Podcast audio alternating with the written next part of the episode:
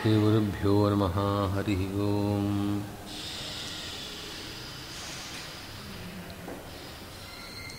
समस्तगुणसम्पूर्णं सर्वदोषविवर्जितं लक्ष्मीनारायणं वंदे भक्ताभीष्टप्रदायकम्।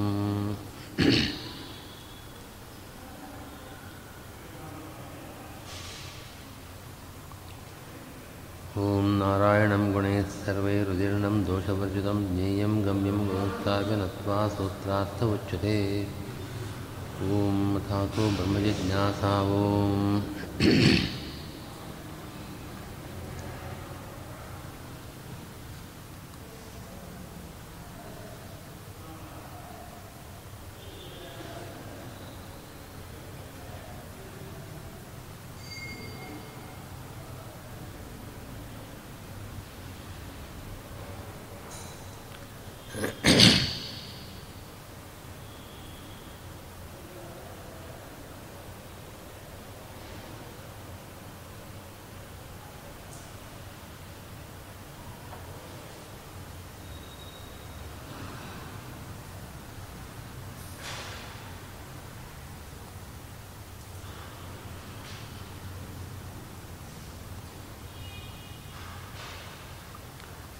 ಪ್ರಥಮ ಅಧ್ಯಾಯ ದ್ವಿತೀಯ ಪಾದದಿಂದ ಪ್ರಾರಂಭ ಮಾಡಬೇಕು ನಾವು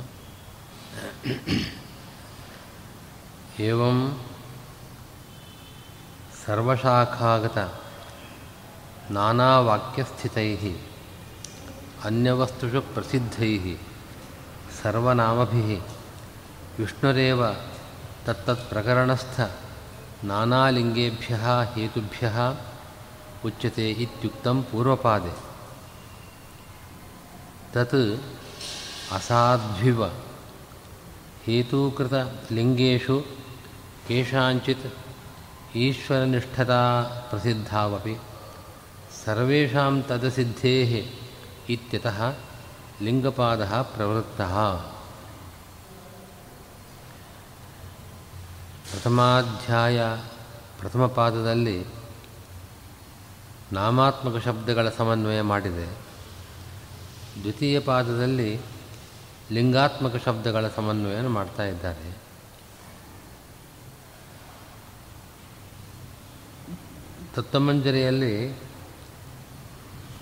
ಅವತರಣಕ್ಕೆ ಏನು ಕೊಡ್ತಾ ಇದ್ದಾರೆ ಈ ಪಾದಕ್ಕೆ. ಹಿಂದಿನ ಪಾದದಲ್ಲಿ ಅನಂತ ವೇದಗಳ ಸರ್ವಶಾಖೆಗಳು, ಎಲ್ಲ ಶಾಖೆಗಳಲ್ಲೂ ಇರತಕ್ಕಂಥ ಅನೇಕ ಶಬ್ದಗಳು ಅದು ಲೋಕದಲ್ಲಿ ಯಾವುದೋ ಬೇರೆ ವಸ್ತುಗಳನ್ನು ಹೇಳತಕ್ಕ ಶಬ್ದಗಳು ಅಂತ ಪ್ರಸಿದ್ಧವಾಗಿವೆ. ಅನ್ಯತ್ರ ಪ್ರಸಿದ್ಧವಾದ ನಾಮಾತ್ಮಕ ಶಬ್ದಗಳು. ಆ ಎನ್, ಆ ಎಲ್ಲ ಶಬ್ದಗಳಿಂದಲೂ ಕೂಡ ವಿಷ್ಣುವೇ ಪ್ರತಿಪಾದ್ಯನಾಗಿದ್ದಾನೆ, ವಿಷ್ಣುವೇ ಉಕ್ತನಾಗಿದ್ದಾನೆ. ಯಾಕೆ ಅಂತಂದರೆ ಯಾವ ಯಾವ ಯಾವ ಶಬ್ದಗಳು ಅನ್ಯತ್ರ ಪ್ರಸಿದ್ಧವಾಗಿವೆ ಅಂತ ನಾವು ಬೇರೆ ಬೇರೆ ಪ್ರಕರಣಗಳಲ್ಲಿ, ವೇದಗಳಲ್ಲಿ ನೋಡ್ತಾ ಇದ್ದೇವೆ. ಅದೇ ಪ್ರಕರಣಗಳಲ್ಲಿ ಪ್ರಕರಣಗಳಲ್ಲಿ ಅನೇಕ ವಿಷ್ಣು ಲಿಂಗಗಳು, ವಿಷ್ಣುವಿನ ಅಸಾಧಾರಣ ಧರ್ಮಗಳನ್ನು ಹೇಳಿವೆ. ಆ ಅಸಾಧಾರಣ ಧರ್ಮಕ್ಕೆ ಲಿಂಗ ಅಂತ ಹೆಸರು. ಹೀಗೆ ವಿಷ್ಣುವಿನ ಅಸಾಧಾರಣ ಧರ್ಮಗಳನ್ನು ಹೇಳತಕ್ಕಂಥ, ಹೇಳಿರುವಂಥ ಆ ಪ್ರಕರಣಗಳಲ್ಲಿ ಇರುವ ಶಬ್ದಗಳು ಇನ್ನೊಬ್ಬರನ್ನು ಹೇಳೋಕ್ಕೆ ಸಾಧ್ಯವಿಲ್ಲ. ಆದ್ದರಿಂದ ಆಯಾಯ ಪ್ರಕರಣದಲ್ಲಿ ಇರತಕ್ಕಂಥ ಅನೇಕ ಲಿಂಗಗಳನ್ನು ಆಧಾರವಾಗಿಟ್ಕೊಂಡು ಆ ಲಿಂಗಗಳ ಬಲದಿಂದ ನಾನಾ ಶಾಖೆಗಳಲ್ಲಿ ಸರ್ವಶಾಖೆಗಳಲ್ಲಿ ಅನ್ಯತ್ರ ಪ್ರಸಿದ್ಧವಾದ ಲೋಕದಲ್ಲಿ ಇತರ ವಸ್ತುಗಳನ್ನು ಹೇಳತಕ್ಕ ಶಬ್ದಗಳು ಅಂತ ಪ್ರಸಿದ್ಧವಾದ ಎಲ್ಲ ಶಬ್ದಗಳಿಂದಲೂ ಕೂಡ ವಿಷ್ಣುವೇ ವಾಚ್ಯನಾಗಿದ್ದಾನೆ ಅಂತ ಹಿಂದಿನ ಪಾದದಲ್ಲಿ, ಪ್ರಥಮ ಪಾದದಲ್ಲಿ ಸಿದ್ಧ ಮಾಡಿದ ವಿಷಯ. ಅದರ ಮೇಲೆ ಒಂದು ಪ್ರಶ್ನೆ, ತತ್ ಅಸಾಧು ಇವ. ಹಾಗೆ ಮಾಡಿದ್ದೇನೆ ನಿಜ, ಆದರೆ ಸರಿಯಾಗಿಲ್ಲ ಅದು. ಯಾಕೆ ಅಂತಂದರೆ ನೀವೇನು ಯಾವ ಲಿಂಗಗಳು ಅಸಾಧಾರಣ ಧರ್ಮಗಳು ಅಂತ ಹೇತುವಾಗಿಟ್ಟುಕೊಂಡು ಅದನ್ನು ಅದರ ಅದರ ಬಲದಿಂದ ನೀವು ಸಮನ್ವಯ ಮಾಡಿ ತೋರಿಸಿದ್ದೀರಿ, ಆ ಲಿಂಗಗಳಲ್ಲಿ ಕೆಲವು ಲಿಂಗಗಳನ್ನು ಮಾತ್ರ ನೀವು ತೋರಿಸಿದ್ದೀರಿ. ಆ ಕೆಲವು ಅಸಾಧಾರಣ ಧರ್ಮಗಳು ಭಗವಂತನಿಗೆ ಸಂಬಂಧಪಟ್ಟದ್ದು, ಅದನ್ನು ಒಪ್ಪಿಕೊಳ್ಳೋಣ. ಅದು ಪ್ರಸಿದ್ಧವಾಗಿದೆ. ಭಗವಂತನ ಅಸಾಧಾರಣ ಧರ್ಮಗಳು ಅಂತ ಪ್ರಸಿದ್ಧವಾದ ವಿಷಯ. ಆದರೆ ಎಷ್ಟೋ ಅಸಾಧಾರಣ ಧರ್ಮಗಳನ್ನು ನಾವು ಆ ವಾಕ್ಯಗಳಲ್ಲಿ ಕೇಳ್ತಾ ಇದ್ದೇವೆ. ಅದು ವಿಷ್ಣುನಿಷ್ಠವಾದದ್ದು ವಿಷ್ಣುವಿನ ಅಸಾಧಾರಣ ಧರ್ಮಗಳು ಅಂತ ಸಿದ್ಧವಾಗಿಲ್ಲ. ಹೀಗಾಗಿ ಯಾವ ಪ್ರಕರಣಗಳಲ್ಲಿ ಯಾವ ಅಸಾಧಾರಣ ಧರ್ಮಗಳು, ವಿಷ್ಣುವಿನ ಅಸಾಧಾರಣ ಧರ್ಮಗಳು ಅಂತ ನಮಗೆ ಸಿದ್ಧವಾಗಿದೆಯೋ, ಅವುಗಳ ಬಲದಿಂದ ಅಂಥಂಥ ಪ್ರಕರಣಗಳಲ್ಲಿರತಕ್ಕಂಥ ಶಬ್ದಗಳ ಸಮನ್ವಯ ಮಾಡಬಹುದು. ಆದರೆ ವೇದಗಳಲ್ಲಿ ಅನೇಕ ಪ್ರಕರಣಗಳಲ್ಲಿ ಬರತಕ್ಕಂಥ ಅಸಾಧಾರಣ ಧರ್ಮಗಳು ವಿಷ್ಣುವಿನ ಅಸಾಧಾರಣ ಧರ್ಮಗಳು ಅಂತಲೇ ನಮಗೆ ಗೊತ್ತಿಲ್ಲ. ಅಂಥ ಧರ್ಮಗಳನ್ನು ಆಧಾರವಾಗಿಟ್ಕೊಂಡು ನೀವು ಎಲ್ಲ ಶಬ್ದಗಳೂ ಕೂಡ ಭಗವಂತನ ಭಗವಂತನಿಗೆ ವಾಚಕವಾಗಿವೆ, ಭಗವಂತನನ್ನು ಹೇಳತಕ್ಕ ಶಬ್ದಗಳು ಅಂತ ತೀರ್ಮಾನ ಮಾಡಿದ್ದು ಹೇಗೆ ಅಂತ ಪ್ರಶ್ನೆ. ಈ ಆಕ್ಷೇಪದ ಪರಿಹಾರಕ್ಕೋಸ್ಕರವಾಗಿಯೇ ಈ ಎರಡನೇ ಪಾದ ಲಿಂಗಪಾದ ಪ್ರವೃತ್ತವಾಗಿದೆ ಅಂತ ಅಭಿಪ್ರಾಯ. ಆಚಾರ್ಯರು ಅನುಭಾಷ್ಯದಲ್ಲಿ ಆ ಲಿಂಗಪಾದದ ಅಭಿಪ್ರಾಯವನ್ನು ಹೇಳ್ತಾ ಇದ್ದಾರೆ. ತದರ್ಥಮಾಹ ಪ್ರಸಿದ್ಧೈರನ್ಯ ವಸ್ತುಷು ಉಚ್ಯತೆ ವಿಷ್ಣುರೇವೈಕಃ ಅಂತ ಈ ವಾಕ್ಯಗಳಿಂದ. ಲಿಂಗೈ ಸರ್ವೈರ್ಯುತಸ್ಸ ಹಿ ಇತಿ ಅಗ್ರೇತನಂ ಅಪಿ ಅತ್ರ ಅನ್ವೇತಿ. ಉಚ್ಯತೆ ವಿಷ್ಣುರೇವೈಕಃ ಸಹಿ ಸರ್ವಗುಣತ್ವತಃ ಉಚ್ಯತೆ ವಿಷ್ಣುರೇವೈಕಃ ಸರ್ವೈರ್ಯುತಸ್ಸ ಹಿ ಅಂತ ಮುಂದೆ ಬರುತ್ತೆ. ಲಿಂಗೈ ಸರ್ವೈ ಯುತಃ ಸಹಿ ಸರ್ವಲಿಂಗಗಳಿಂದಲೂ ಕೂಡ ಯುಕ್ತನಾದವನು ಅವನೇ ಆಗಿದ್ದಾನೆ ಅಂತನೋ ಒಂದು ವಾಕ್ಯ ಬರುತ್ತೆ. ಆ ಮುಂದಿನ ವಾಕ್ಯವನ್ನು ಇಲ್ಲೂ ಸೇರಿಸ್ಕೊಳ್ಬೇಕು. ಒಟ್ಟು ಏನು ವಾಕ್ಯ ಸಿಗ್ತಾ ಇದೆ ಅಂತಂದರೆ, ಯಹ ಪೂರ್ವಪಾದೇ ಅಶೇಷ ನಾಮಭಿ ಉಕ್ತ, ಸಹ ಏಕೋ ವಿಷ್ಣುರೇವ ಅನ್ಯವಸ್ತುಷು ಪ್ರಸಿದ್ಧೈ ಅತೇವ ಭಗವತಿ ಅಪ್ರಸಿದ್ಧೈ ವಿಪ್ರತಿಪನ್ನೈ ಯಾವತ್ ಸರ್ವಲಿಂಗ ಸರ್ವೈ ಲಿಂಗೈ ಯುತಃ ಯುಕ್ತ ಇತ್ಯುಚ್ಯತೆ. ಹಿಂದಿನ ಪಾದದಲ್ಲಿ ಎಲ್ಲ ಶಬ್ದಗಳಿಂದ ಭಗವಂತನನ್ನು ಹೇಳತಕ್ಕ ಶಬ್ದಗಳು ಅಂತ ನಾವು ಅಶೇಷ ನಾಮಾತ್ಮಕ ಶಬ್ದಗಳ ಸಮನ್ವಯ ಮಾಡಿದ್ದೇವೆ. ಯಾರು ಅಂಥ ಅಶೇಷ ನಾಮಗಳಿಂದ ಸಕಲ ಶಬ್ದಗಳಿಂದ ವಾಚ್ಯನಾಗಿದ್ದಾನೋ ಅದೇ ವಿಷ್ಣುವೇ, ಸಹ ಏಕಃ ವಿಷ್ಣುರೇವ ಅವನೇ ಭಗವಂತನಲ್ಲಿ ನಮಗೆ ಇದುವರೆಗೂ ಗೊತ್ತಿಲ್ಲದೇ ಇರಬಹುದು ಇದು ಭಗವಂತನ ಧರ್ಮ ಅಂತ ನಮಗೆ ಪ್ರಸಿದ್ಧವಾಗಿಲ್ಲದೆ ಇರಬಹುದು ಆದರೆ ಆ ರೀತಿ ವಿವಾದ ಬಿದ್ದರೂ ಕೂಡ ಸರ್ವೈ ಲಿಂಗ್ ಲಿಂಗೈ ಯುತಃ ಯುಕ್ತ ಅವನೇ ಆ ಎಲ್ಲ ಲಿಂಗಗಳಿಂದ ಅಸಾಧಾರಣ ಧರ್ಮಗಳಿಂದ ಯುಕ್ತನಾದವನು ಅವನೇ ಅಂತ ಈ ಪಾದದಲ್ಲಿ ನಾವು ತೋರಿಸ್ತಾ ವೇದವ್ಯಾಸರು ಬ್ರಹ್ಮಸೂತ್ರಗಳಲ್ಲಿ ತೋರಿಸ್ತಾ ಇದ್ದಾರೆ. ಅದೇ ಈ ಪಾದದಲ್ಲಿ ಆ ವಿಷಯವನ್ನು ಹೇಳ್ತಾ ಇದ್ದಾರೆ. ಯಾರು ಹೇಳ್ತಾ ಇದ್ದಾರೆ ಅಂತಂದರೆ ಸೂತ್ರಕೃತ ಇದು ಶೇಷ. ಸೂತ್ರಕಾರರು ಈ ವಿಷಯವನ್ನು ಇಲ್ಲಿ ಹೇಳ್ತಾ ಇದ್ದಾರೆ.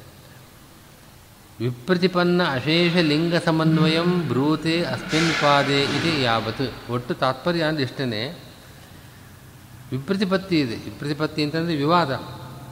ಕೆಲವರು ಇದು ವಿಷ್ಣುವಿನ ಧರ್ಮಗಳು ಅಂತ ಹೇಳ್ತಾ ಇದ್ದಾರೆ. ಇನ್ನು ಕೆಲವರು ಇದು ಇಲ್ಲ, ಬೇರೆ ವಸ್ತುಗಳಿಗೆ ಸಂಬಂಧಪಟ್ಟ ಧರ್ಮಗಳು ಅಂತ ಹೇಳ್ತಾ ಇದ್ದಾರೆ.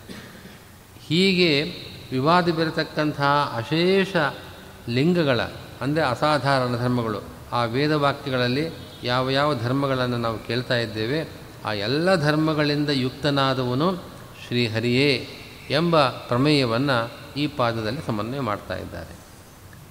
ಇದರ ಮೇಲೆ ಒಂದು ಪ್ರಶ್ನೆ. ಕಿಂ ನಾಮ್ನಾ ಲಿಂಗೇನ?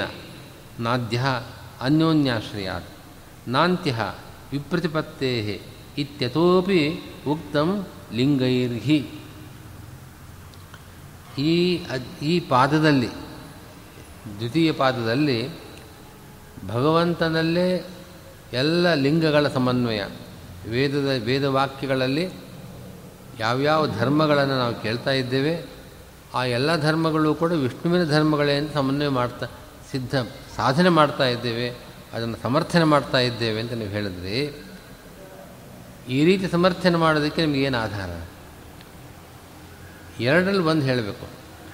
ಒಂದು, ಅಲ್ಲಿ ವಿಷ್ಣುವಿನ ಧರ್ಮಗಳು, ಲಿಂಗಗಳು ಅಲ್ಲಿ ಶ್ರುತವಾಗಿವೆ. ಅದರ ಬಲದಿಂದ ಈ ವಿಪ್ರತಿಪತ್ತಿ ಇರತಕ್ಕಂತಹ ವಿವಾದವಿರತಕ್ಕಂತಹ ಧರ್ಮಗಳನ್ನು ಕೂಡ ವಿಷ್ಣುವಿನ ಧರ್ಮಗಳು ಅಂತ ಸಮನ್ವಯ ಮಾಡ್ತೇವೆ ಅಂತ ಹೇಳಬೇಕು. ಅಥವಾ ವಿಷ್ಣುವಿನ ಶಬ್ದಗಳನ್ನು, ವಿಷ್ಣುವಾಚಕವಾದ ಶಬ್ದಗಳಿವೆ ಅಲ್ಲಿ. ಆ ಶಬ್ದಗಳಿದ್ದ ಮೇಲೆ ಆ ಪ್ರಕರಣದಲ್ಲಿ ಯಾವ್ಯಾವ ಧರ್ಮಗಳನ್ನು ಹೇಳಿದೆಯೋ, ಎಲ್ಲ ಧರ್ಮಗಳು ಕೂಡ ವಿಷ್ಣುವಿಗೆ ಸಂಬಂಧಪಟ್ಟದ್ದು ಅಂತ ಸಮರ್ಥನೆ ಮಾಡ್ತೇವೆ. ಯಾವುದೋ ಒಂದು ವಿಷಯವನ್ನು ಸಮರ್ಥನೆ ಮಾಡೋದಕ್ಕೆ ನಮ್ಗೆ ಆಧಾರ ಬೇಕಲ್ಲ. ಹಿಂದಿನ ಪಾದದಲ್ಲಿ ನಾಮಾತ್ಮಕ ಶಬ್ದಗಳನ್ನು ಸಮನ್ವಯ ಮಾಡಬೇಕಾದ್ರೆ ಲಿಂಗಗಳ ಆಧಾರದಿಂದ ಆಕಾಶಸ್ಥಲ್ಲಿಂಗಾತ್ ಅಂತಸ್ತಧರ್ಮೋಪದೇಶಾತ್ ಹೀಗೆಲ್ಲ ವಿಷ್ಣುವಿನ ಧರ್ಮಗಳನ್ನು ಆ ಪ್ರಕರಣದಲ್ಲಿ ಬಂದದ್ದನ್ನು ತೋರಿಸಿ ಅದರ ಬಲದಿಂದ ಸಮನ್ವಯ ಮಾಡಿದ್ರಿ. ಈ ಅಧಿಕರಣದಲ್ಲಿ, ಈ ಪಾದದಲ್ಲಿ ಯಾವ ಆಧಾರದಿಂದ ಸಮನ್ವಯ ಮಾಡ್ತೀರಿ? ಲಿಂಗಾತ್ಮಕ ಶಬ್ದಗಳಿಂದ. ಯಾವುದೋ ಕೆಲವು ವಿಷ್ಣುವಿನ ಧರ್ಮಗಳು ಆ ಪ್ರಕರಣದಲ್ಲಿ ಬಂದಿದೆ ಅಂತ ಅದನ್ನು ತೋರಿಸಿ, ಈ ಪ್ರಕರಣದಲ್ಲಿ ವಿಷ್ಣುವಿನ ಧರ್ಮಗಳು ನಾವು ನೋಡ್ತಾ ಇರೋದರಿಂದ, ಈ ಪ್ರಕರಣದಲ್ಲಿರತಕ್ಕಂಥ ಎಲ್ಲ ಧರ್ಮಗಳು ಕೂಡ ವಿಷ್ಣುವಿನ ಧರ್ಮಗಳೇ. ಯಾಕೆಂತಂದರೆ ಯಾವುದೋ ಒಂದು ಸಂದರ್ಭದಲ್ಲಿ, ಒಂದು ಪ್ರಕರಣದಲ್ಲಿ, ಇಲ್ಲ ವಿಷ್ಣುವಿನ ಧರ್ಮಗಳು ಮಾತ್ರ ಇರಬೇಕು, ಇಲ್ಲ ಇತರ ವಸ್ತುಗಳಿಗೆ ಸಂಬಂಧಪಟ್ಟಂಥ ಧರ್ಮಗಳನ್ನು ಮಾತ್ರ ಹೇಳಿರಬೇಕು. ನಮಗೆ ವಿಷ್ಣು ಧರ್ಮಗಳು ಅಂತ ಪ್ರಸಿದ್ಧವಾಗಿರತಕ್ಕಂಥ ಅಂಥ ಧರ್ಮಗಳನ್ನು ನಾವು ಗಮನಿಸಿದಾಗ ಇನ್ನೊಂದು ವಸ್ತುವಿಗೆ ಸಂಬಂಧಪಟ್ಟ ಧರ್ಮಗಳನ್ನು ಅದೇ ಪ್ರಕರಣದಲ್ಲಿ ಹೇಳೋಕ್ಕೆ ಸಾಧ್ಯವಿಲ್ಲ. ಆದ್ದರಿಂದ ವಿಷ್ಣುವಿನ ಧರ್ಮಗಳು ಈ ಪ್ರಕರಣದಲ್ಲಿ ಇರೋ ಕಾರಣದಿಂದ ಈ ಪ್ರಕರಣದಲ್ಲಿ ಎಲ್ಲ ಧರ್ಮಗಳು, ಯಾವ್ಯಾವ ವಾಕ್ಯದಲ್ಲಿ ಅನೇಕ ಧರ್ಮಗಳನ್ನು ನಾವು ಹೇಳ್ತೇನೆ ಕೇಳ್ತಾ ಇದ್ದೇವೆ ಅದೆಲ್ಲವೂ ಕೂಡ ವಿಷ್ಣುವಿನ ಧರ್ಮಗಳೇ ಅಂತ ಸಮರ್ಥನೆ ಮಾಡೋದು ಒಂದು ಕ್ರಮ. ಅಥವಾ ವಿಷ್ಣುವಿನ ನಾಮ, ವಿಷ್ಣುವಾಚಕವಾದ ಶಬ್ದ ಅಂತ ಪ್ರಸಿದ್ಧವಾದ ಶಬ್ದಗಳಲ್ಲಿ ಅಲ್ಲೇನಾದರೂ ಇದ್ರ ಪಕ್ಷದಲ್ಲಿ ವಿಷ್ಣು, ನಾರಾಯಣ ಇಂಥ ಶಬ್ದಗಳನ್ನು ನಾವು ನೋಡಿದಾಗ ಈ ಪ್ರಕರಣ ವಿಷ್ಣುವಿನ ಹೇಳ್ತಕ್ಕಂಥ ಪ್ರಕರಣ. ಆದ್ದರಿಂದ ಈ ಪ್ರಕರಣದಲ್ಲಿ ಯಾವ್ಯಾವ ಧರ್ಮಗಳನ್ನು ನಾವು ನೋಡ್ತಾ ಇದ್ದೇವೆ ಅದೆಲ್ಲವೂ ಕೂಡ ವಿಷ್ಣುವಿನ ಧರ್ಮಗಳೇ ಅಂತ ಸಮನ್ವಯ ಮಾಡಬಹುದು. ಆದ್ದರಿಂದ ಈ ಪಾದದಲ್ಲಿ ನೀವು ಲಿಂಗಾತ್ಮಕ ಶಬ್ದಗಳನ್ನು, ಅಂದರೆ ವಿಷ್ಣುವಿನ ಧರ್ಮಗಳನ್ನು ಹೇಳತಕ್ಕಂಥ ಶಬ್ದಗಳು ಅಂತ ನೀವು ಸಮರ್ಥನೆ ಮಾಡಲಿಕ್ಕೆ ಹೊರಟಿದ್ದೀರಿ, ಯಾವ ಆಧಾರದಿಂದ? ವಿಷ್ಣುವಿನ ಧರ್ಮಗಳು ಈ ಪ್ರಕರಣದಲ್ಲಿದೆ ಅಂತ ನಾವು ಕಾರಣದಿಂದ ಸಮನ್ವಯ ಮಾಡ್ತಾ ಇದ್ದೀರೋ? ಅಥವಾ ವಿಷ್ಣುವಾಚಕವಾದ ಶಬ್ದಗಳಿದೆ ಅಲ್ಲಿ ಎಂಬ ಕಾರಣದಿಂದ ಸಮನ್ವಯ ಮಾಡ್ತಿರೋ ಅಂತ ಪ್ರಶ್ನೆ. ಕಿಂ ಲಿಂಗ್ ಲಿಂಗೈ ಕಿಂ ನಾಮ್ನ ಲಿಂಗೇನ? ನಾದ್ಯ ಅನ್ಯೋನ್ಯಾಶ್ರಯಾತ್. ನೀವು ನಾಮಾತ್ಮಕ ಒಂದು ನಾಮವನ್ನು, ನಾಮ ಅಂತಂದರೆ ಶಬ್ದವನ್ನು ತೋರಿಸಿ. ಇಲ್ಲಿ ವಿಷ್ಣುವಿನ ಶಬ್ದ ಇದೆ, ವಿಷ್ಣುವಾಚಕವಾದ ಶಬ್ದ ಇದೆ.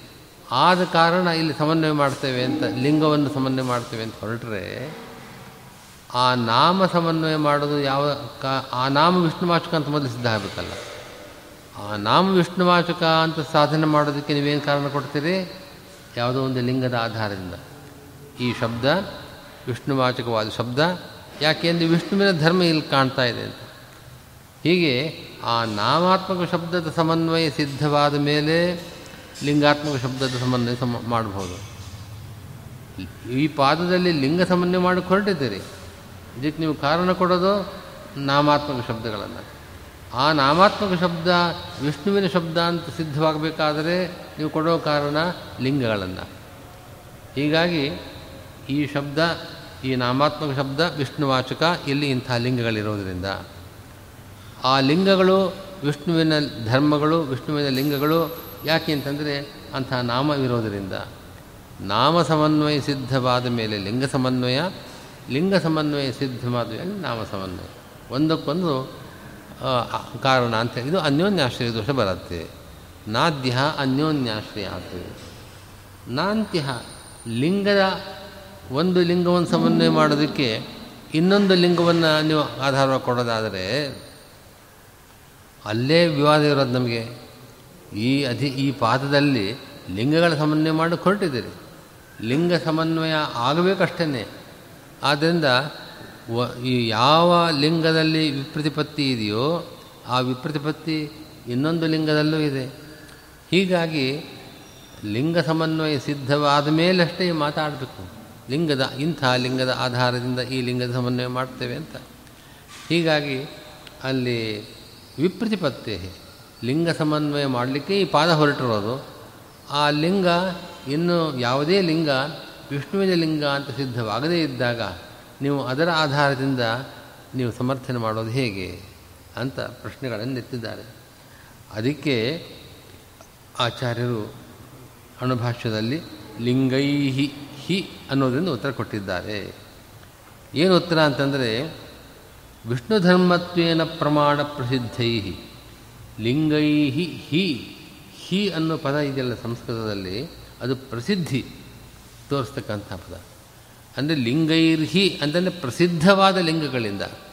ಪ್ರಸಿದ್ಧವಾದ ಲಿಂಗಗಳ ಅಂತಂದರೆ ವಿಷ್ಣು ಧರ್ಮತ್ವೇನ ಪ್ರಮಾಣ ಪ್ರಸಿದ್ಧೈ ತತ್ತತ್ ಪ್ರಕರಣಸ್ಥ ನಿರವಕಾಶ ವಿಪ್ರತಿಪನ್ನಲಿಂಗೈ ಇತ್ಯರ್ಥ. ಉಪಲಕ್ಷಣಮೇತತ್ ನಿರವಕಾಶ ಶ್ರುತ್ಯಾದಿನ ಚ ಇತ್ಯಪಿ ಧ್ಯೇಯಂ. ಅಂದರೆ ವಿಷ್ಣುವಿನ ಧರ್ಮ ಅಂತ ಯಾವ ನಾವು ಯಾವುದೋ ಒಂದು ಲಿಂಗ ಇದು ಇದಕ್ಕೆ ಇನ್ನೂ ಸ್ಪಷ್ಟತೆ ಬರಬೇಕಾದರೆ ಒಂದು ಉದಾಹರಣೆ ಕೊಟ್ಟು ಹೇಳಬೇಕು. ಆ ಉದಾಹರಣೆ ಮೊದಲನೇ ಅಧಿಕರಣದಲ್ಲಿ ನಮಗೆ ಸಿಗತ್ತೆ. ಅಂತೂ ಒಂದು ಲಿಂಗ ಸಮನ್ವಯ ಮಾಡ್ತಾ ಇದ್ದೀರಿ ಪ್ರಕರಣದಲ್ಲಿ. ಅದಕ್ಕೆ ನಾವು ಇನ್ನೊಂದು ಲಿಂಗವನ್ನು ಆಧಾರವಾಗಿ ಕೊಡ್ತೇವೆ. ಆದರೆ ಆ ಲಿಂಗದ ಬಗ್ಗೆ ನಮಗೇನು ಪ್ರಶ್ನೆ ಇಲ್ಲ. ಅದು ವಿಷ್ಣುವಿನ ಧರ್ಮವೇ ಅಂತ ಅನೇಕ ಪ್ರಮಾಣಗಳಿಂದ ಸಿದ್ಧವಾದ ವಿಷಯ ಅದು. ಅಂಥ ಒಂದು ಲಿಂಗವನ್ನು ತೋರಿಸಿ ನೀವು ಯಾವುದೋ ಒಂದು ಒಂದು ಪ್ರಕರಣ ಅಂತಂದರೆ ಅನೇಕ ವಾಕ್ಯಗಳಿರುತ್ತೆ. ಯಾವುದೋ ಒಂದು ವಾಕ್ಯವನ್ನು ನೋಡ್ತೇವೆ. ನೋಡಿದಾಗ ಇಲ್ಲಿ ಯಾವುದೋ ಒಂದು ಧರ್ಮವನ್ನು ಹೇಳಿದೆ. ಈ ಧರ್ಮ ಯಾರಿಗೆ ಸಂಬಂಧಪಟ್ಟದ್ದು? ವಿಷ್ಣುವಿಗೋ ಅಥವಾ ಇತರರಿಗೋ ಅಂತ ಸಂಶಯ. ಒಬ್ಬ ಹೇಳ್ತಾನೆ, ಇದು ವಿಷ್ಣುವಿನ ಧರ್ಮ ಅಲ್ಲ, ಲೋಕದಲ್ಲಿ ಬೇರೆ ಕಡೆಯೇ ನಾವು ನೋಡ್ತಾ ಇದ್ದೇವೆ ಈ ಧರ್ಮಗಳನ್ನು ಆದ್ದರಿಂದ ಬೇರೆ ವಸ್ತುಗಳಿಗೆ ಸಂಬಂಧಪಟ್ಟ ಧರ್ಮಗಳು ಅಂತ ಅವನು ಹೇಳ್ತಾನೆ. ಆಗ ಸಿದ್ಧಾಂತ ಮಾಡೋರು ಏನು ಮಾಡ್ತಾರೆ ಅಂತಂದರೆ, ನೋಡಪ್ಪ, ಅದೇ ಪ್ರಕರಣದಲ್ಲಿ ಇನ್ನೊಂದು ವಾಕ್ಯವನ್ನು ನೋಡು. ಆ ವಾಕ್ಯದಲ್ಲಿ ಕೆಲವು ಧರ್ಮಗಳನ್ನು ಹೇಳಿದೆ. ಆ ಧರ್ಮಗಳು ವಿಷ್ಣುವಿನ ಧರ್ಮಗಳು ಅಂತ ಅನ್ನೋದ್ರಲ್ಲಿ ಯಾರಿಗೂ ವಿವಾದ ಇಲ್ಲ. ಅಂದಮೇಲೆ ಆ ಇತರ ವಾಕ್ಯಗಳಲ್ಲಿ ನಾವು ನೋಡ್ತಕ್ಕಂಥ ವಿಷ್ಣುವಿನ ಧರ್ಮಗಳನ್ನು ನಾವು ಗಮನಿಸಿದಾಗ ಇಡೀ ಪ್ರಕರಣ ವಿಷ್ಣುವನ್ನು ಹೇಳುವ ಪ್ರಕರಣ ಹೊರತಾಗಿ ಇನ್ಯಾವುದೋ ವಸ್ತುವನ್ನು ಹೇಳ್ತಕ್ಕಂಥ ಅಭಿಪ್ರಾಯವಿಲ್ಲ ಅಂತ ಅರ್ಥ ಆಗತ್ತೆ. ಆದ್ದರಿಂದ ನೀವು ಯಾವ ಧರ್ಮ ವಿಷ್ಣುವಿನ ಧರ್ಮ ಅಲ್ಲ ಅಂತ ನೀನು ವಾದ ಮಾಡ್ತಾ ಇದ್ದೀಯೋ ಆ ಧರ್ಮವೂ ಕೂಡ ವಿಷ್ಣುವಿನ ಧರ್ಮವೇ ಆಗಿರಬೇಕು ಅಂತ ಪ್ರಸಿದ್ಧವಾದ ವಿಷ್ಣು ಧರ್ಮ ಎಂಬುದಾಗಿ ಯಾವ ಲಿಂಗಗಳು ಪ್ರಸಿದ್ಧವಾಗಿದೆಯೋ ಅದನ್ನು ಆಧಾರವಾಗಿಟ್ಕೊಂಡು ಎಲ್ಲಿ ವಿವಾದವಿದೆಯೋ ಅದು ಕೂಡ ವಿಷ್ಣುವಿನ ಧರ್ಮಗಳೇ ಅಂತ ನಾವು ಸಮನ್ವಯ ಮಾಡ್ತಾ ಇದ್ದೇವೆ. ಇದರಲ್ಲೇನು ಅನುಪಪತ್ತಿ ಇದೆ? ಒಂದು ಧರ್ಮ ಇದು ವಿಷ್ಣುವಿನ ಧರ್ಮವೋ ಅಲ್ಲವೋ ಅಂತ ಸಂಶಯ ಬಂದಿದೆ. ಆ ಒಂದು ವಾಕ್ಯವನ್ನು ಬಿಡು, ಅದನ್ನು ನಿರ್ಧಾರ ಮಾಡಬೇಕು. ಅಲ್ಲೇ ಮುಂದಿನ ವಾಕ್ಯಗಳನ್ನು ಅಥವಾ ಹಿಂದಿನ ವಾಕ್ಯಗಳನ್ನು ನೋಡು. ಆ ವಾಕ್ಯಗಳಲ್ಲಿ ವಿಷ್ಣುವಿನ ಧರ್ಮಗಳೇ ಹೊರತು ಅನ್ಯ ಧರ್ಮಗಳಲ್ಲ ಅಂತ ಪ್ರಮಾಣಗಳಿಂದ ಸಿದ್ಧವಾದ ಲಿಂಗಗಳಿದ್ದ ಪಕ್ಷದಲ್ಲಿ ಅದರ ಆಧಾರದಿಂದ ಈ ಒಂದು ವಿವಾದಗ್ರಸ್ತವಾದ ಧರ್ಮವೂ ಕೂಡ ವಿಷ್ಣುವಿನ ಧರ್ಮ ಅಂತ ಸಾಧನೆ ಮಾಡಲಿಕ್ಕೆ ಯಾವ ಅನುಪಪತ್ತಿಯೇ ಅಲ್ಲ. ರಾಘವೇಂದ್ರ ಸ್ವಾಮಿಗಳು ಹೇಳ್ತಾರೆ, ಲಿಂಗದ ಆಧಾರದಿಂದ ಲಿಂಗ ಸಮನ್ವಯ ಮಾಡೋದನ್ನು ತಪ್ಪಲ್ಲ. ಅನ್ಯೋನ್ಯಾಶ್ರಯ ದೋಷ ಏನು ಅದು ಅನ್ಯೋನ್ಯಾಶ್ರಯ ಅಲ್ಲ, ಅಸಿದ್ಧಿ ಅದು ಮಾಡಲಿಕ್ಕಾಗೋದಿಲ್ಲ. ಎಲ್ಲ ಲಿಂಗಗಳಲ್ಲೂ ವಿಪ್ರತಿಪತ್ತಿ ಇಲ್ಲ. ಕೆಲವು ಲಿಂಗಗಳ ವಿಷಯದಲ್ಲಿ ಮಾತ್ರ ವಿಪ್ರತಿಪತ್ತಿ ಇರೋದು. ಯಾವ ವಿಷಯದಲ್ಲಿ ಎಲ್ಲರಿಗೂ ಸಮ್ಮತಿ ಇದೆಯೋ, ಇದು ವಿಷ್ಣುವಿನ ಧರ್ಮ ಅಂತ ಸಮ್ಮತಿ ಇದೆಯೋ, ಅದರ ಬಲದಿಂದ ಲಿಂಗಗಳ ಸಮನ್ವಯ ಮಾಡಿದಾಗ, ವಿವಾದಗ್ರಸ್ತವಾದ ಲಿಂಗಗಳ ಸಮನ್ವಯ ಮಾಡಿದಾಗ ಯಾವ ಅನುಪಪತ್ತಿಯೂ ಇಲ್ಲ. ಇದಷ್ಟೇ ಅಲ್ಲ ಅಂತಹ ಪ್ರಕರಣದಲ್ಲಿ ಕೆಲವು ಸಂದರ್ಭಗಳಲ್ಲಿ ವಿಷ್ಣುವನ್ನೇ ಹೇಳತಕ್ಕಂಥ ಶಬ್ದಗಳು, ನಿರವಕಾಶ, ಅಂದರೆ ಬೇರೆ ವಸ್ತುಗಳನ್ನು ಹೇಳುವ ಶಬ್ದಗಳು ಅಂತ ಯಾರಿಗೂ ಸಂಶಯವೇ ಇಲ್ಲ. ಎಂಥ ವಿಪ್ರತಿಪತ್ತಿಯೇ, ಅಂದರೆ ವಿವಾದವೇ ಇಲ್ಲದೇ ಇರತಕ್ಕಂಥ ವಿಷ್ಣುವನ್ನೇ ಹೇಳತಕ್ಕಂಥ ಶಬ್ದಗಳೂ ಕೂಡ ಆ ಪ್ರಕರಣದಲ್ಲಿ ಇರೋದನ್ನು ನೋಡಬಹುದು. ಹೀಗಾಗಿ ಲಿಂಗಗಳು ವಿಷ್ಣುವಿನ ಧರ್ಮಗಳು ಅಂತ ಪ್ರಸಿದ್ಧವಾದ ಧರ್ಮಗಳ ಆಧಾರದಿಂದ ಹಾಗೆ ವಿಷ್ಣುವನ್ನೇ ಹೇಳತಕ್ಕಂಥ ಶಬ್ದಗಳು ಅಂತ ಯಾವ ಶಬ್ದಗಳ ವಿಷಯದಲ್ಲಿ ಸಂಶಯವೇ ಇಲ್ಲವೋ ಅಂಥ ಶಬ್ದಗಳು ಆ ಪ್ರಕರಣದಲ್ಲಿ ಇರ್ತವೆ. ಈ ಲಿಂಗ ಮತ್ತು ನಾಮ, ಇಂಥ ಲಿಂಗ ಮತ್ತು ನಾಮಗಳ ಆಧಾರದಿಂದ ವಿವಾದಗ್ರಸ್ತವಾದ ಲಿಂಗಗಳು ಕೂಡ ವಿಷ್ಣುವಿಗೆ ಸಂಬಂಧಪಟ್ಟಂಥ ಲಿಂಗಗಳು ಅಂತ ನಾವು ಸಮರ್ಥನೆ ಮಾಡ್ತೇವೆ. ಯಾವ ಅನುಭಪತ್ತಿಯೂ ಇಲ್ಲ. ಇದನ್ನೇ ಆಚಾರ್ಯರು ಲಿಂಗೈರ್ಹಿ ಹಿ ಅಂದರೆ ಪ್ರಸಿದ್ಧವಾದ ಲಿಂಗಗಳು ಅಂತ ಅರ್ಥ. ಅದನ್ನು ತೋರಿಸಿದ್ದಾರೆ.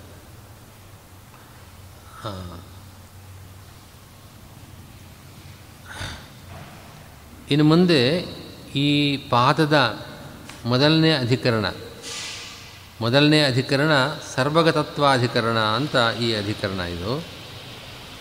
ಈ ಅಧಿಕರಣದಲ್ಲಿ ಸರ್ವಗತತ್ವ ಎಂಬ ಸರ್ವಗತತ್ವ ಎಂಬ ಲಿಂಗವನ್ನು, ಒಂದು ಧರ್ಮವನ್ನು ನಾವು ನೋಡ್ತಾ ಇದ್ದೇವೆ.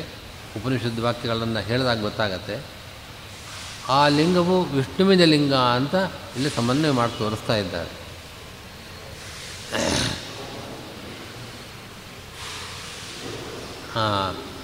ತತ್ವಮಂಜರಿಯಲ್ಲಿ, ನಾನು प्राणशब्दितस्य विष्णोः उपासनार्थं स इदं ब्रह्मततमम् इत्यादिना उक्त ततमत्वादिगुणवत्तम् अयुक्तम्।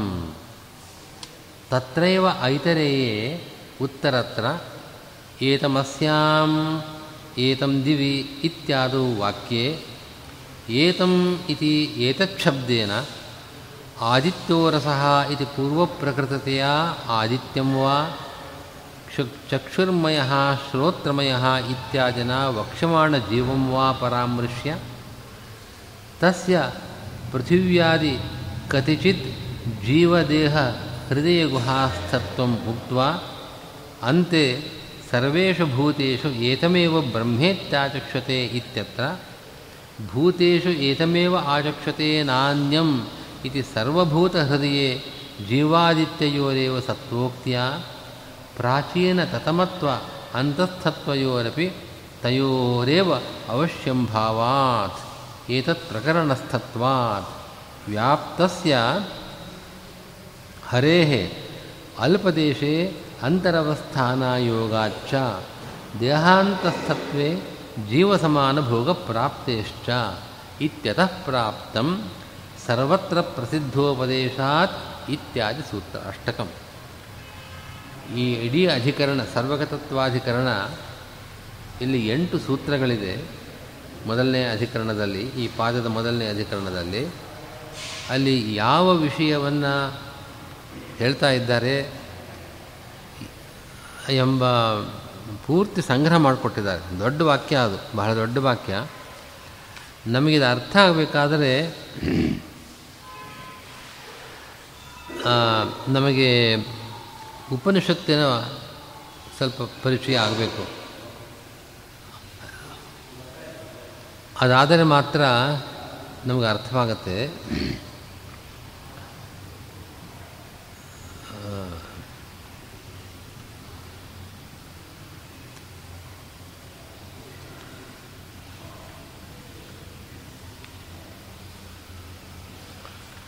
ಐತರೇಯ ಆರಣ್ಯಕದಲ್ಲಿ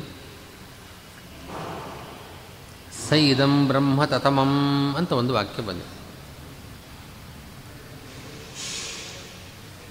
ಈ ವಾಕ್ಯ ಬಂದಿರೋದು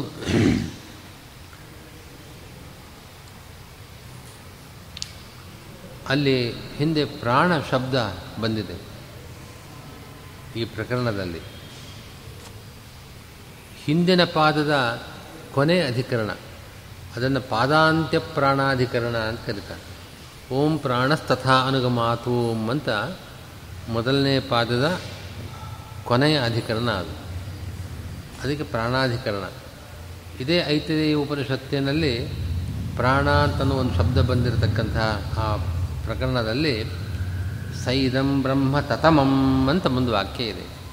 ಆ ಪ್ರಾಣ ವಿಷ್ಣುವೇ ಪ್ರಾಣ ಅಂತಂದರೆ ಮುಖ್ಯ ಪ್ರಾಣನಲ್ಲ. ಯಾಕೆ ಅಂತಂದರೆ ಅವನನ್ನು ಬ್ರಹ್ಮ ಅಂತ ಶಬ್ದ ಹೇಳ್ತಾ ಇದೆ. ಸ ಇದಂ ಬ್ರಹ್ಮ. ಅವನು ಬ್ರಹ್ಮ.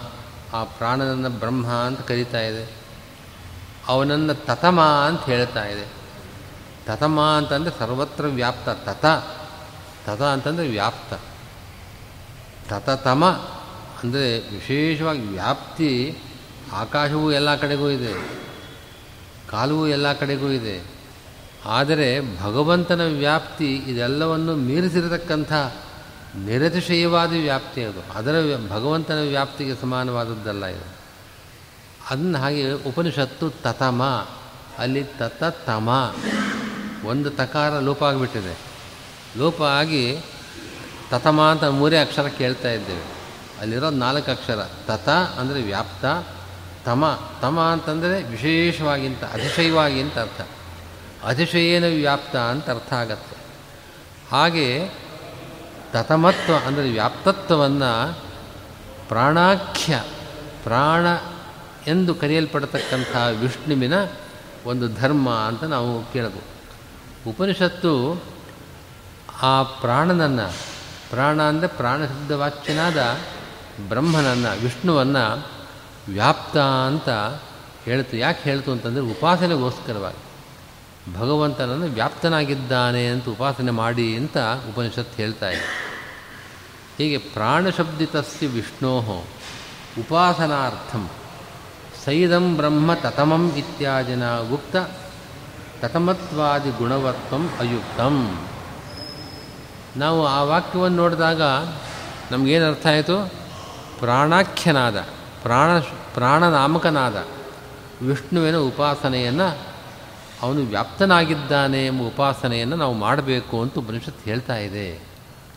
ಆ ಬ್ರಹ್ಮನಿಗೆ ಪ್ರಾಣನಾಮಕನಾದ ವಿಷ್ಣುವಿಗೆ ತತಮತ್ವ ಅಂದರೆ ಸರ್ವಗತತ್ವ, ವ್ಯಾಪ್ತತ್ವ ಎಂಬ ಧರ್ಮವನ್ನು ಹೇಳಿದೆ.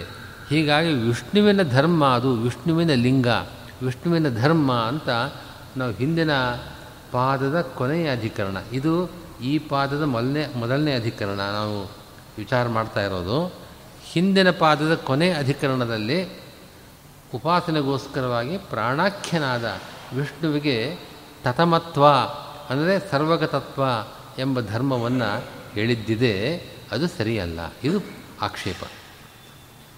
ಆ ಆಕ್ಷೇಪ ಪರಿಹಾರಕ್ಕೋಸ್ಕರವಾಗಿ ಈ ಪಾದದಲ್ಲಿ ಓಂ ಸರ್ವತ್ರ ಪ್ರಸಿದ್ಧೋಪದೇಶಾತ್ ಓಂ ಅಂತ ಮೊದಲನೇ ಸೂತ್ರ ಹೊರಟಿದೆ. ಇದು ಮೊದಲನೇ ಅಧಿಕರಣದ ಮೊದಲನೇ ಸೂತ್ರ, ದ್ವಿತೀಯ ಪಾದದ ಪ್ರಥಮ, ಪ್ರಥಮಾಧಿಕರಣದ ಪ್ರಥಮ ಸೂತ್ರ. ಹೀಗೆ ಎಂಟು ಸೂತ್ರಗಳಿದೆ.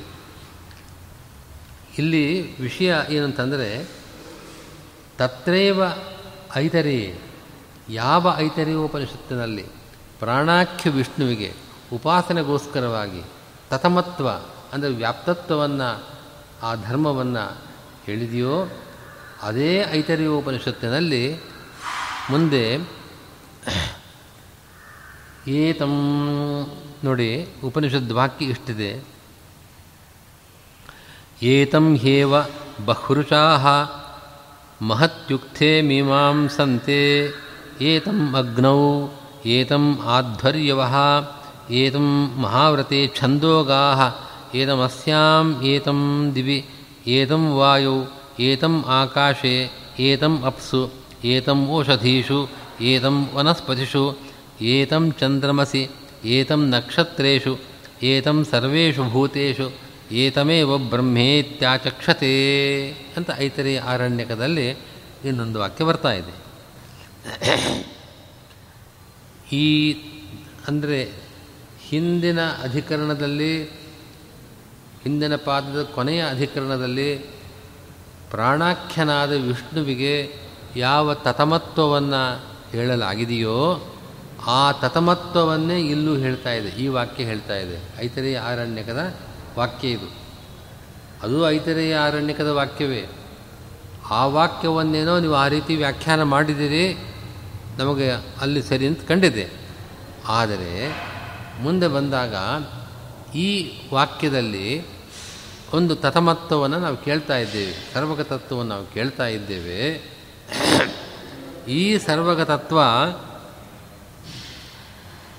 ವಿಷ್ಣುವಿಗೆ ಅಂತ ಹೇಳೋಕ್ಕೆ ಸಾಧ್ಯವಿಲ್ಲ. ವಿಷ್ಣುವಿನ ಧರ್ಮ ಅಂತ ಹೇಳಲಿಕ್ಕಾಗೋದಿಲ್ಲ. ಯಾಕೆ ಅಂತಂದರೆ, ಇದೇ ವಾಕ್ಯದಲ್ಲಿ ತಸ್ಯೈತಸ್ಯ ತಸ್ಯ ಏತಸ್ಯ ಅಸೌ ಆದಿತ್ಯೋರಸಃ ಅಂತ ಒಂದು ವಾಕ್ಯ ಬರುತ್ತೆ. ನಾನಿವಾಗ ಓದದ್ನಲ್ಲ, ಏತಂ ಹೇವ ಬಹುರುಚಾಹ ಅಂತ ವಾಕ್ಯ, ದೊಡ್ಡ ವಾಕ್ಯ. ಆ ವಾಕ್ಯದಲ್ಲಿ ಸರ್ವಗತತ್ವವನ್ನು ಹೇಳಿದೆ. ತತಮತ್ವ ಅಂದರೂ ಸರ್ವಗತತ್ವ ಅಂದರೂ ಒಂದೇ. ಸರ್ವಗತತ್ವವನ್ನು ವಿಷ್ಣುವಿನ ಧರ್ಮ ಅಂತ ನಾವು ಹಿಂದೆ ಕೇಳಿದವು, ಬ್ರಹ್ಮಸೂತ್ರದಲ್ಲಿ ಅದನ್ನು ಸಿದ್ಧ ಮಾಡಿ ತೋರಿಸಿದ್ರೆ, ಅದೇ ಸರ್ವಗತತ್ವವನ್ನು ಐತರೇಯದ ಈ ವಾಕ್ಯದಲ್ಲಿ ನಾವು ಕೇಳ್ತಾ ಇದ್ದೇವೆ. ಈ ಐತರೇಯ ವಾಕ್ಯದಲ್ಲಿ ಹೇಳಿರತಕ್ಕಂಥ ಸರ್ವಗತತ್ವ ನಾವು ಆ ವಾಕ್ಯವನ್ನು ಸ್ವಲ್ಪ ಮುಂದೆ ನೋಡಿದರೆ ಅದು ಆದಿತ್ಯನಿಗೆ ಸಂಬಂಧಪಟ್ಟದ್ದು ಅಂತ ಸ್ಪಷ್ಟವಾಗಿ ಕಾಣಿಸ್ತಾ ಇದೆ. ತಸ್ಯ ಏತಸ್ಯ ಅಸೌ ಆದಿತ್ಯೋ ರಸಃ ಅಂತ ಆದಿತ್ಯ ಅನ್ನೋ ಶಬ್ದ ಬಂದಿದೆ. ಆದ್ದರಿಂದ ಆದಿತ್ಯ ಅಂದರೆ ಗೊತ್ತಿಲ್ವೇ ನಮಗೆ? ಆದಿತ್ಯ ಅಂದರೆ ಸೂರ್ಯ. ಐತರಿಯ ಆರಣ್ಯಕದಲ್ಲಿ ಸ್ಪಷ್ಟವಾಗಿ ಇದು ಸೂರ್ಯನ ಧರ್ಮ ಅಂತ ಹೇಳ್ತಾ ಇದೆ. ನೀವು ಹಿಂದಿನ ಪಾದದ ಕೊನೆಯಲ್ಲಿ ಹೇಳಿದರೆ ವಿಷ್ಣುವಿನ ಧರ್ಮ ಅಂತ ಅಲ್ಲಿ ಹೇಳಿದ್ದೀರಿ. ಆದರೆ ವಿಷ್ಣುವಿನ ಧರ್ಮ ಅಂತ ಹೇಳೋಕ್ಕೆ ಸಾಧ್ಯವಿಲ್ಲ ಅಂತ ನಮಗೆ ಇವಾಗ ಅನ್ನಿಸ್ತಾ ಇದೆ. ಯಾಕೆಂದರೆ ತಸ್ಯ ಏ ತಸ್ಯ ಅಸೋ ಆದಿತ್ಯೋ ರಸಃ ಅಂತ ವಾಕ್ಯ ಇಲ್ಲಿ ಬರ್ತಾ ಇದೆ. ಅದನ್ನು ನೋಡಿ ತತ್ವಮಂಜರಿಯನ್ನು ನೀವು ನೋಡಬೇಕು. ವಿಷ್ಣೋ ಉಪಾಸನಾರ್ಥಂ ತತಮತ್ವಾದಿಗುಣವತ್ವ ಮುಕ್ತಂ ಹಿಂದೆ ಹೇಳಿದ್ದೀರಿ ನೀವು. ತತ್ರೈವ ಐತರೆಯೇ ಉತ್ತರತ್ರ.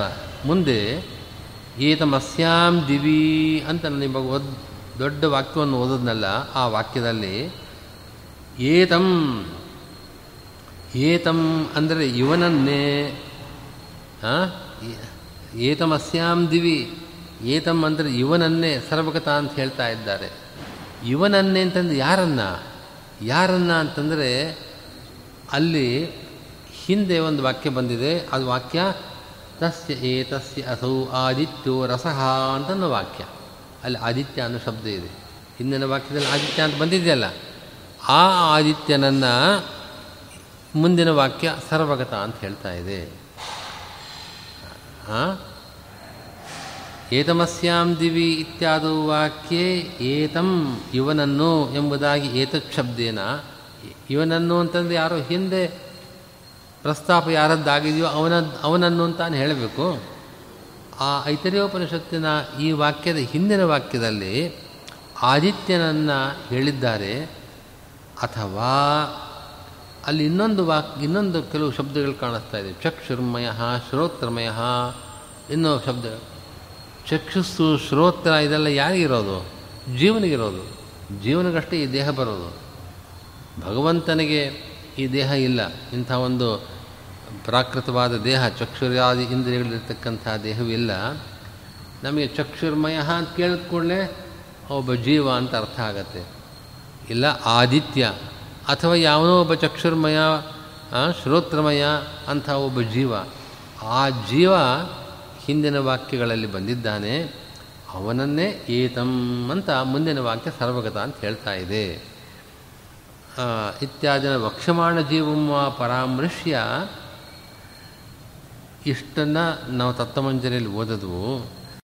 ನಮಗೆ ಈ ಉಪನಿಷದ್ ವಾಕ್ಯ ಸ್ವಲ್ಪ ಪರಿಚಯ ಆಗಬೇಕು.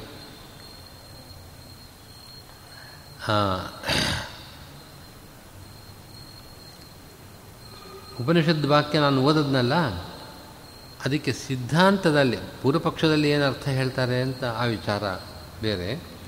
ಸಿದ್ಧಾಂತದಲ್ಲಿ ಏನು ಅಭಿಪ್ರಾಯ ಇದೆ ಅಂತ ನಮ್ಮ ಮನಸ್ಸಿನಲ್ಲಿ ಅದು ಬಂದರೆ ನಮಗೆ ಮುಂದಿನದೆಲ್ಲ ಅರ್ಥ ಆಗತ್ತೆ. ನಾನಿವಾಗ ತಗೊಂಡಿರೋ ಅಂದರೆ ಭಾಷೆದಲ್ಲಿ ಆಚಾರ್ಯರು ಈ ಅಧಿಕರಣದಲ್ಲಿ ವಿಚಾರ ಮಾಡತಕ್ಕಂಥ ವಾಕ್ಯ ಅಂದರೆ ಈ ಅಧಿಕರಣದ ವಿಷಯ ವಾಕ್ಯ ಅಂತ ಅದನ್ನು ತಗೊಂಡಿದ್ದಾರೆ. ಅದನ್ನು ಅದು ಸರ್ವಗತತ್ವ ಅನ್ನು ಹೇಳತಕ್ಕಂಥ ವಾಕ್ಯ ಇದು. ಅದು ಪ್ರಾರಂಭ ಆಗೋದು ಹೀಗೆ? ಏತಂ ಹೇವ ಅಂತ ಪ್ರಾರಂಭ ಆಗುತ್ತೆ. ಇವನನ್ನೇ ಇವನನ್ನೇ ಅಂತ ಪ್ರಾರಂಭ ಆಗ್ತಾ ಇದೆ. ಏತಮೇವ ಬಹುರುಚಾಹ ಮಹತಿ ಉಕ್ತೆ ಮೀಮಾಂಸಂತೆ ಅಂತ ಪ್ರಾರಂಭ ಆಗ್ತಾ ಇದೆ. ಹಿಂದೆ, ಅಂದರೆ ನಾನಿವಾಗ ಹೇಳೋ ವ್ಯಾಖ್ಯಾನ ಅದು ಸಿದ್ಧಾಂತದಲ್ಲಿ ಈ ಶ್ರುತಿಯ ಅರ್ಥ ಏನು ಅಂತ ಹೇಳೋದು. ತಸ್ಯ ಏತಸ್ಯ. ತಸ್ಯ ಆ ಹಿಂದೆ ಬಂದಿರೋ ಒಂದು ವಸ್ತುವನ್ನು ಹೇಳಬೇಕಾದ್ರೆ ಹೇಳುವ ಕ್ರಮ ಇದು. ಹಿಂದೆ ಹೇಳಿದವಲ್ಲಪ್ಪ, ಅವನು ಅಥವಾ ಇವನು, ಹಿಂದೆ ನಾವು ಯಾರನ್ನು ಮಾತಾಡಿದ್ವೋ ಅವನು ಅಥವಾ ಇವನು ಎರಡು ಶಬ್ದಗಳನ್ನು ಹೇಳ್ತಾರೆ. ಅಲ್ಲಿ ಯಾರು ಪ್ರಸ್ತಾಪ ಬಂದಿದೆ ಅಂತಂದರೆ ಸಂವತ್ಸರ ನಾಮಕನಾದ ಚತುರ್ಮುಖ. ಸಂವತ್ಸರ ಅಂತನೋ ಶಬ್ದವನ್ನೇ ಪ್ರಯೋಗ ಮಾಡ್ತಾರೆ. ಸಂವತ್ಸರ ಅಂತ ಚತುರ್ಮುಖನಿಗೆ ಹೆಸರು. ಸಂವತ್ಸರ ನಾಮಕನಾದ ಚತುರ್ಮುಖನಿಗೆ ಅವನಿಗೆ ಆದಿತ್ಯ ಅಂತ ಹೆಸರು. ಅಂದ, ಅಂದರೆ ತಸ್ಯ ತಸ್ಯ ಏದ, ಏತಸ್ಯ ಅಯಂ ಆದಿತ್ಯೋ ರಸಃ. ಆ ಸಂವತ್ಸರ ನಾಮಕನಾದ ಚತುರ್ಮುಖನಿಗೆ ಆದಿತ್ಯನೂ ರಸವಾಗಿದ್ದಾನೆ. ಆದಿತ್ಯ ಶಬ್ದ ಆದಿತ್ಯ ಶಬ್ದ ಯಾರನ್ನು ಹೇಳತ್ತೆ, ಹೇಳ್ತಾ ಇದೆ? ಪ್ರದ್ಯುಮ್ನ ನಾಮಕವಾದ ಭಗವದ್ರೂಪವನ್ನು ಹೇಳ್ತಾ ಇದೆ. ಪ್ರದ್ಯುಮ್ನನಿಗೆ ಆದಿತ್ಯ ಅಂತ ಯಾಕೆ ಹೆಸರು? ಯಾಕೆ ಹೆಸರು ಅಂತಂದರೆ, ಆದಿತ್ಯ ಅಂತನ್ನುವಾಗ ಅದು ಒಂದು ಶಬ್ದ ಅಂತ ನಮಗೆ ಕಾಣಿಸುತ್ತೆ. ಆದರೆ ಅನೇಕ ಶಬ್ದಗಳು ಸೇರಿಕೊಂಡು ಅದು ಆದಿತ್ಯ ಅಂತಾಗಿದೆ. ಆದಿ ಆದಿ ಮೊದಲನೇದಿದೆ. ತಕಾರ ಇದೆ, ಯಕಾರ ಇದೆ. ಆದಿತ್ಯ ಅನ್ಬೇಕಾದ್ರೆ ಆದಿ ಅನ್ನೋ ಶಬ್ದ, ತಕಾರ, ಯಕಾರ ಇದೆಲ್ಲ ಸೇರಿ ಆದಿತ್ಯ ಅಂತಾಗಿದೆ. ಆ ಚತುರ್, ಆ ಚತುರ್ಮುಖನಲ್ಲಿ ಅವನ ಒಳಗೆ ನಿಯಾಮಕನಾಗಿರತಕ್ಕಂಥ ಭಗವಂತ ಪ್ರದ್ಯುಮ್ನ ನಾಮಕನಾಗಿರತಕ್ಕಂಥ ಭಗವಂತ, ಅವನು ಆದಿತ್ಯ ನಾಮಕನಾದವನು. ರಸ ಆದಿತ್ಯೋ ರಸ, ಅವನು ಆದಿತ್ಯ ಯಾಕೆ ಅಂತಂದರೆ ಅವನು ಎಲ್ಲಕ್ಕೂ ಆದಿಯಾಗಿದ್ದಾನೆ. ಈ ಜಗತ್ತನ್ನು ಸೃಷ್ಟಿ ಮಾಡಿದವನು ಅವನೇ ಅಷ್ಟೇ. ಜಗತ್ತಿನ ಸೃಷ್ಟಿಯಾಗುವ ಮುಂಚೆ ಇರತಕ್ಕವನು ಸರ್ವಕ್ಕೂ ಅವನು ಆದಿ, ಅವನ ಸರ್ವಾದಿತ್ವ ಅವನಲ್ಲಿದೆ. ಹಾಗೆ ಆ ತಕಾರ ಹೇಳ್ತಕ್ಕಂಥ ತತಮತ್ವ, ತ ಅಂದರೆ ತತ, ತತ್ರಾಪಿ ತತತಮ ತತಮ, ಸರ್ವತ್ರ ವ್ಯಾಪ್ತ. ಸರ್ವಾದಿತ್ವ, ಹಾಗೆ ತತಮತ್ವ ಮತ್ತು ಮುಂದೆ ಯಕಾರದಿಂದ ನಿಯಾಮಕತ್ವ. ಹೀಗೆ ಆದಿತ್ಯ ಅನ್ನೋ ಒಂದು ಶಬ್ದದಿಂದ ಭಗವಂತನ ಮೂರು ಧರ್ಮಗಳು ಇಲ್ಲಿ ವಾಚ್ಯವಾಗಿದೆ. ಸರ್ವಾದಿತ್ವ, ತತಮತ್ವ ಮತ್ತು ನಿಯಾಮಕತ್ವ. ಈ ಕಾರಣಗಳಿಂದಾಗಿ ಆದಿತ್ಯ ಅಂತ ಪ್ರದ್ಯುಮ್ನನಿಗೆ ಹೆಸರು. ಆ ಪ್ರದ್ಯುಮ್ನ ನಾಮಕವಾದ ಭಗವದ್ರೂಪ ಏನಿದೆ? ಅದು ಆ ಹಿಂದೆ ಯಾವ ಸಂವತ್ಸರ ನಾಮಕನಾದ ಚತುರ್ಮುಖನ ಪ್ರಸ್ತಾಪ ಬಂದಿದೆ. ತಸ್ಯ ಏತಸ್ಯ ಆ ಚತುರ್, ಸಂವತ್ಸರ ನಾಮ, ನಾಮಕನಾದ ಚತುರ್ಮುಖನಿಗೆ ಈ ಆದಿತ್ಯ ಆದಿತ್ಯ ನಾಮಕನಾದ ಪ್ರದ್ಯುಮ್ನ ಅವನ ರಸ ಅಂದರೆ ಸಾರಭೂತನಾದವನು. ಪ್ರದ್ಯುಮ್ನಲ್ಲಿ ಇದ್ದು ಅವನನ್ನೂ ನಿಯಂತ್ರಣ, ಅದು ಚತುರ್ಮುಖನಲ್ಲಿ ಇದ್ದು ಅವನಿಗೂ ನಿಯಾಮಕನಾಗಿರತಕ್ಕಂಥ ಭಗವಂತನೇ ಸಾರಭೂತನಾದವನು. ರಸಹ ಅನ್ನೋ ಶಬ್ದ. ತಸ್ಯ ಏತಸ್ಯ ಅಸೌ ಆದಿತ್ಯೋ ರಸಃ ಅಂತ ಹಿಂದಿನ ವಾಕ್ಯದಲ್ಲಿ ಬಂದಿದೆ ಸಯಶ್ಚಾಯಂ ಪ್ರಜ್ಞಾತ್ಮ ಸಯಶ್ಚಾಯಂ ಅಶರೀರ ಪ್ರಜ್ಞಾತ್ಮ ಯಶ್ಚಾಸು ಆದಿತ್ಯ ಏಕಂ ಏತದಿತಿ ವಿದ್ಯಾತ್ ತಸ್ಮಾನ್ ಮುಖ್ಯಂ ತಸ್ಮಾತ್ ಪುರುಷಂ ಪುರುಷಂ ಪ್ರತಿ ಆದಿತ್ಯೋ ಭವತಿ ಅಂತ ವಾಕ್ಯ ಇದೆ ಅಲ್ಲಿ. ಹೀಗೆ ಈ ಪುರುಷ ಸಯಶ್ಚಾಯಂ ಪುರುಷ, ಯಾವ ಪುರುಷ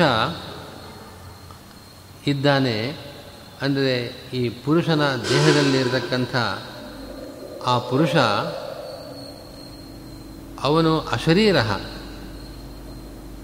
ಶರೀರ ಅಂದರೆ ಪ್ರಾಕೃತ ಶರೀರ ಅವನಿಗಿಲ್ಲ. ಆದ್ದರಿಂದ ಅವನು ಅಶರೀರ.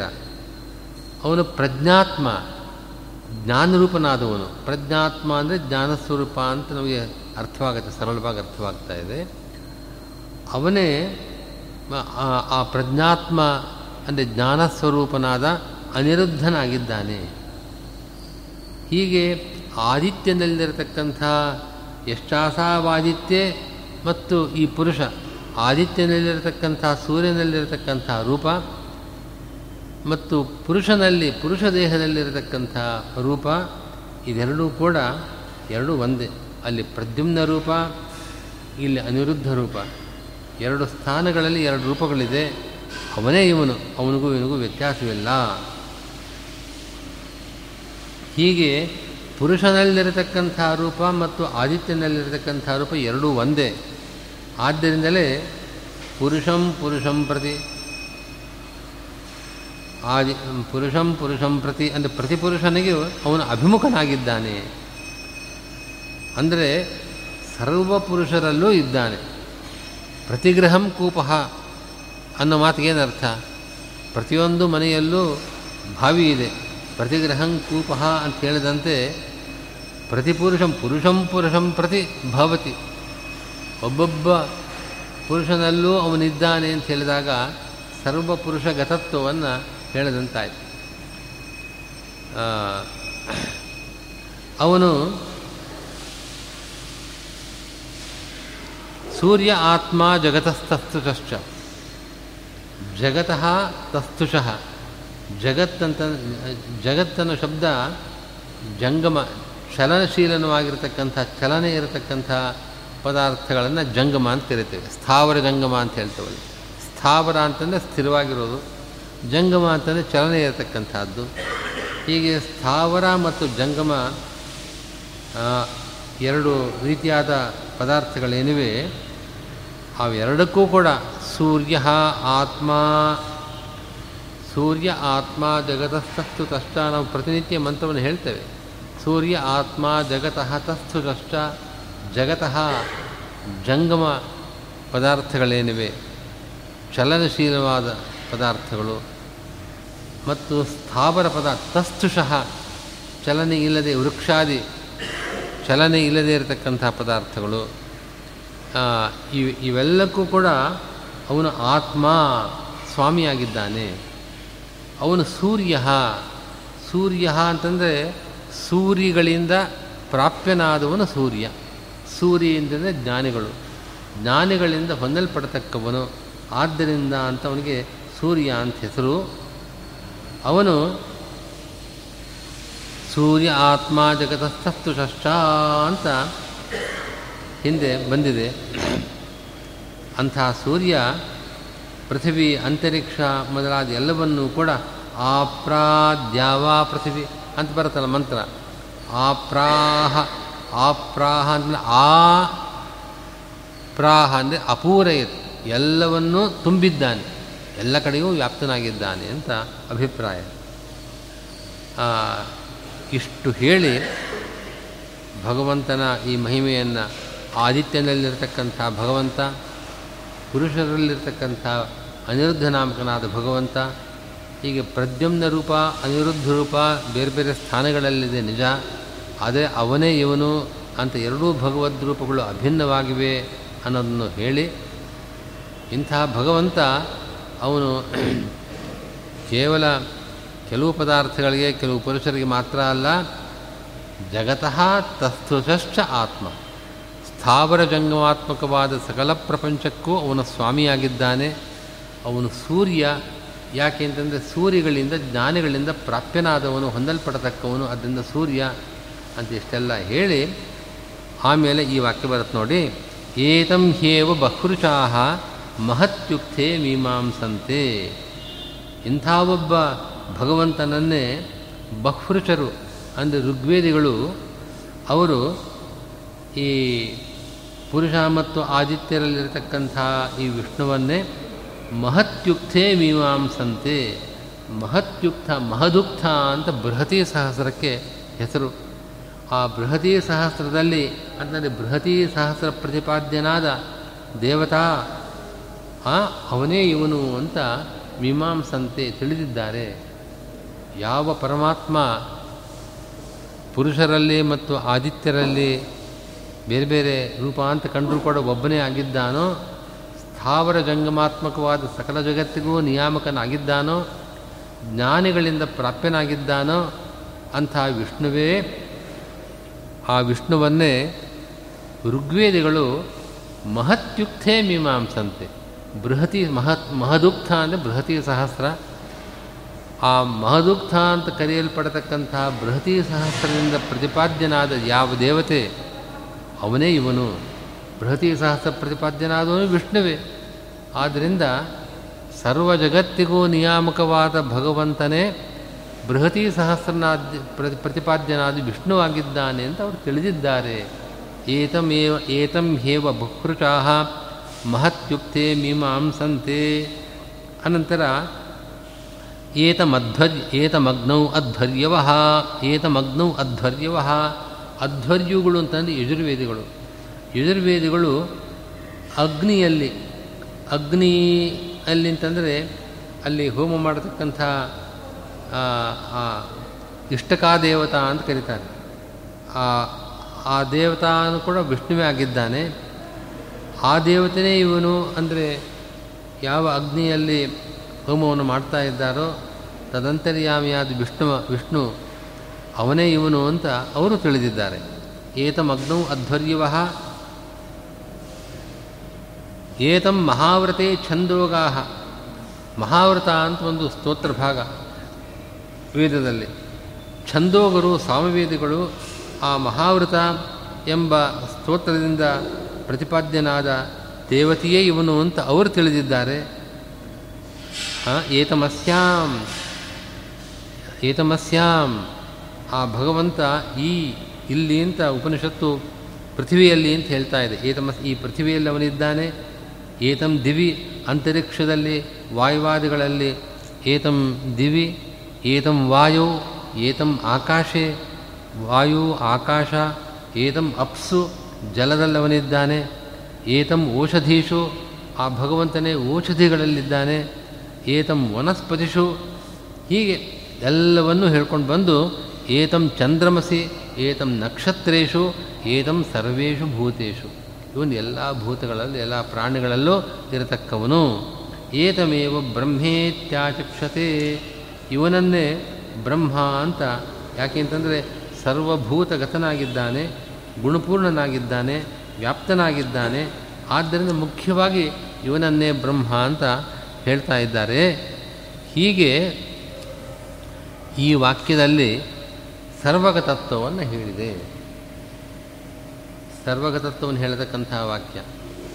ಈ ವಾಕ್ಯದಲ್ಲಿ ನಾವು ಹಿಂದಿನ ವಾಕ್ಯವನ್ನು ನೋಡಿದಾಗ ಅಲ್ಲಿ ಆದಿತ್ಯ ಶಬ್ದ ಬಂದಿದೆ. ತಸ್ಯ ಏತಸ್ಯ ಅಸೌ ಆದಿತ್ಯೋ ರಸಃ.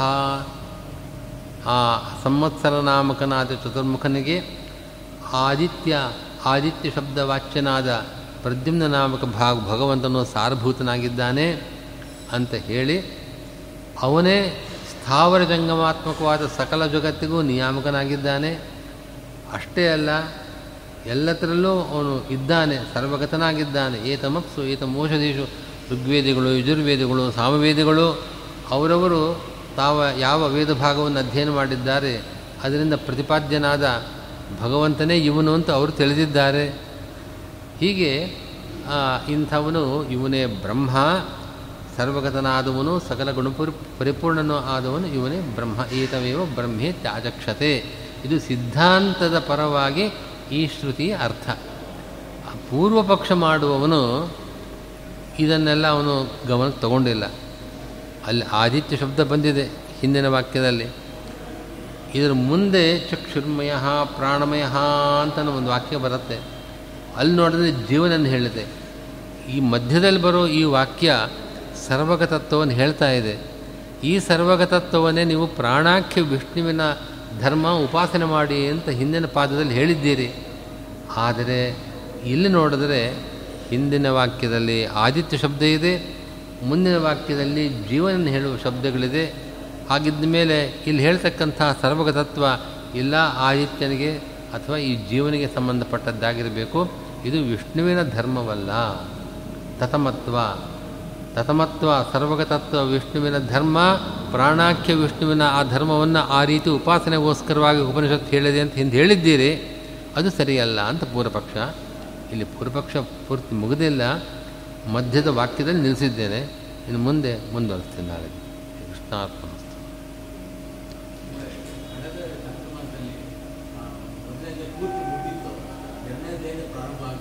ಎರಡನೇ ಪಾದದಿಂದ. ಇದೆಲ್ಲ ಹೇಳಿಲ್ಲ. ಹೇಳಲೇ ಇಲ್ಲ.